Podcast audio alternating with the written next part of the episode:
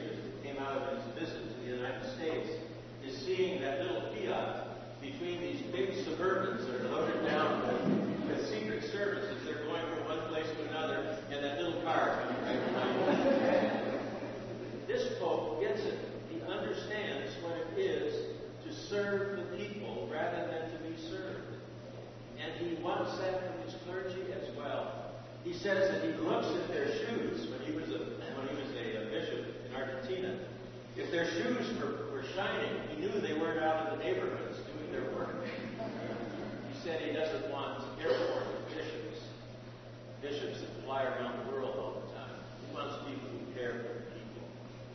Well, I think that that's what Jesus was pointing to in this particular gospel.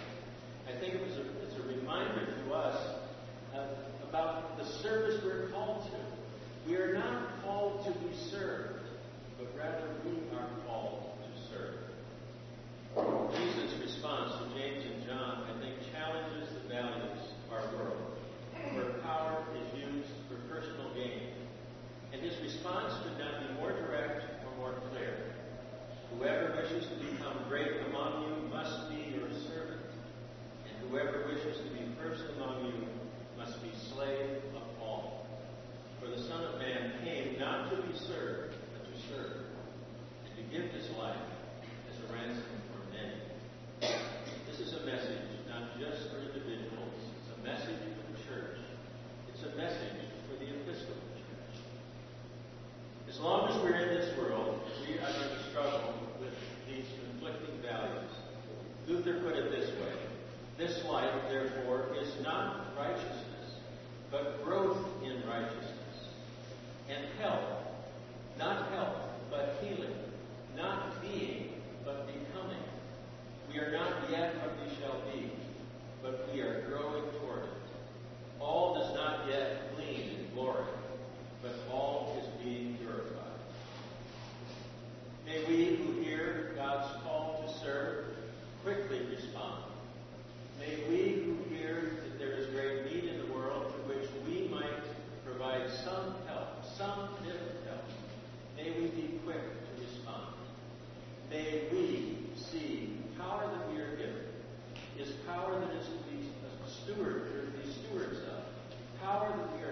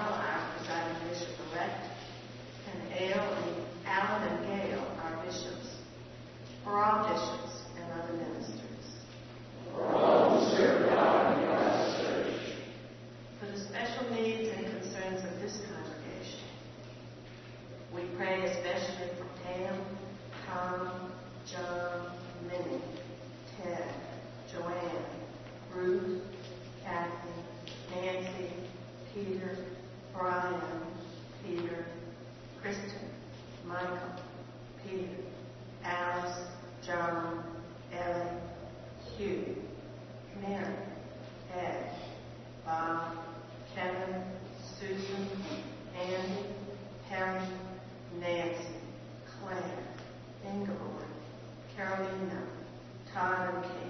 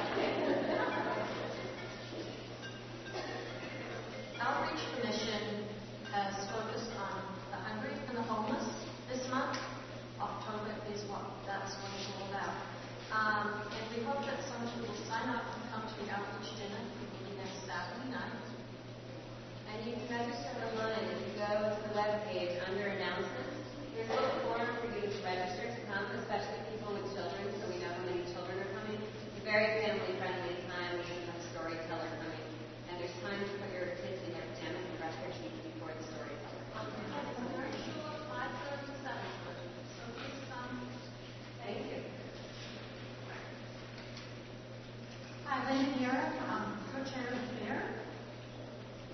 Sorry, Country. And um, Promise Tree, we had so many offers that we decided to do a pre-fair Promise next Saturday, I'm sorry, next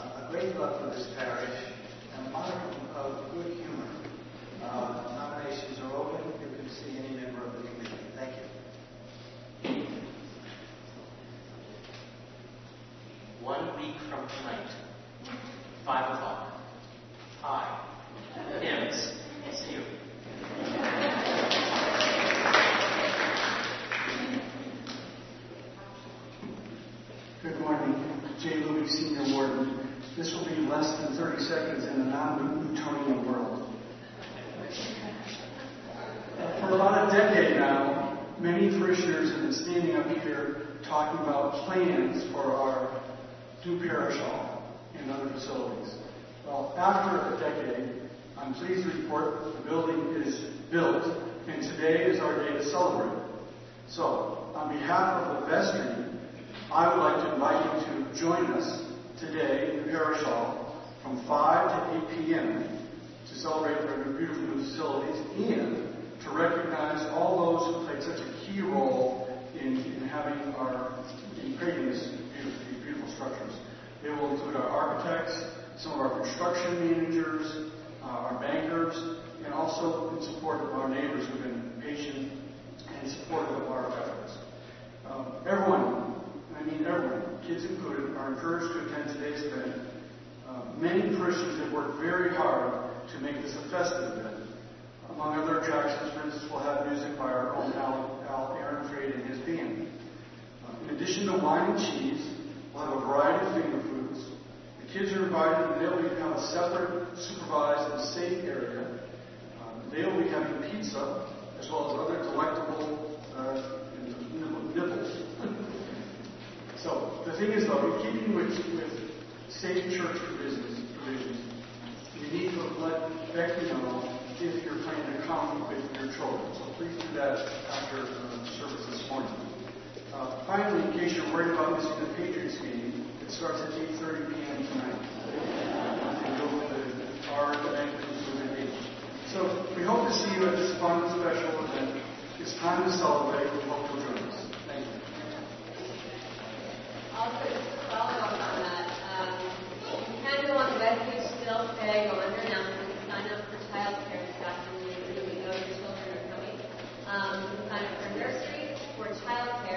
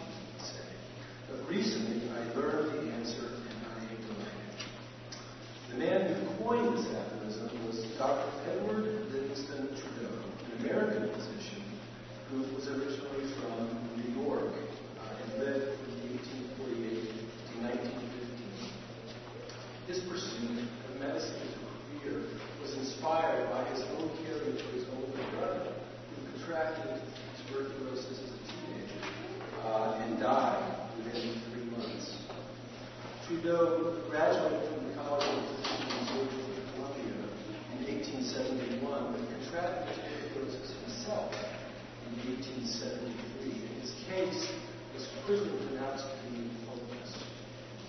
He didn't give up hope.